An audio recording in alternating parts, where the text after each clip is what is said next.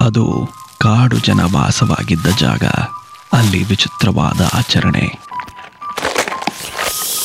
ನರಬಲಿ ಹೊರಲೋಕಕ್ಕೆ ನಿಷಿದ್ಧ ಆದರೂ ಪ್ರತಿ ಮೂರು ತಿಂಗಳಿಗೆ ಒಂದು ನರಬಲಿ ಇಲ್ಲಿ ನಡೀತಾನೆ ಇತ್ತು. ಇದು ಅಲ್ಲಿಯ ಪದ್ಧತಿ. ಇಲ್ಲಿ ಅನೇಕ ಅನೇಕ ವಿಚಿತ್ರಗಳು ನಡೆಯುವ ಸ್ಥಳ. ಅಂತಹ ಜಾಗಕ್ಕೆ ಪಟ್ಟಣದಿಂದ ಒಬ್ಬ ರಿಸರ್ಚ್ ಮಾಡಕ್ಕಂತ ಬರ್ತಾನೆ. ಅವರ ಆಚಾರ ವಿಚಾರಗಳನ್ನ ಕಲಿತು ಸಿಟಿಗೆ ಮತ್ತೆ ಬರ್ತಾನೆ. ಅವನು ವಾಪಸ್ ಬಂದ ಮೇಲೆ ಅವನಿಗೆ ರಾತ್ರಿಯೆಲ್ಲ ಆ ಕಾಡು ಜನರದ್ದೇ ಕನಸು. ಅವರು ಮಾಡುವ ಪೂಜೆ, ಅವರು ಮಾಡಿದ ಬಲಿಗಳು ಇವೆಲ್ಲ ಕಣ್ಣಿಗೆ ಕಟ್ಟುವ ಹಾಗಿತ್ತು. ರಾತ್ರಿ ಒಂದು ದಿನ ಮನೆಯಲ್ಲಿ ಗಾಜು ಮುರಿದ ಶಬ್ದ ಎದ್ದು ನೋಡಿದ್ರೆ ರಕ್ತದ ಹಾಗೆ ನೀರು ಚೆಲ್ಲಿತ್ತು.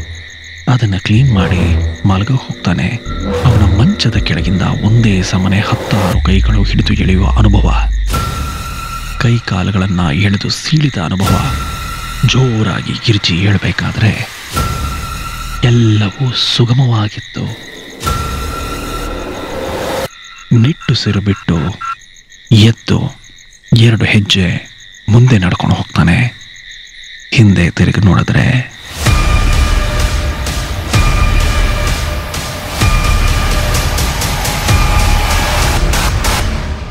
ಅವನ ದೇಹ ಚಿರನಿದ್ರೆಯಲ್ಲಿತ್ತು.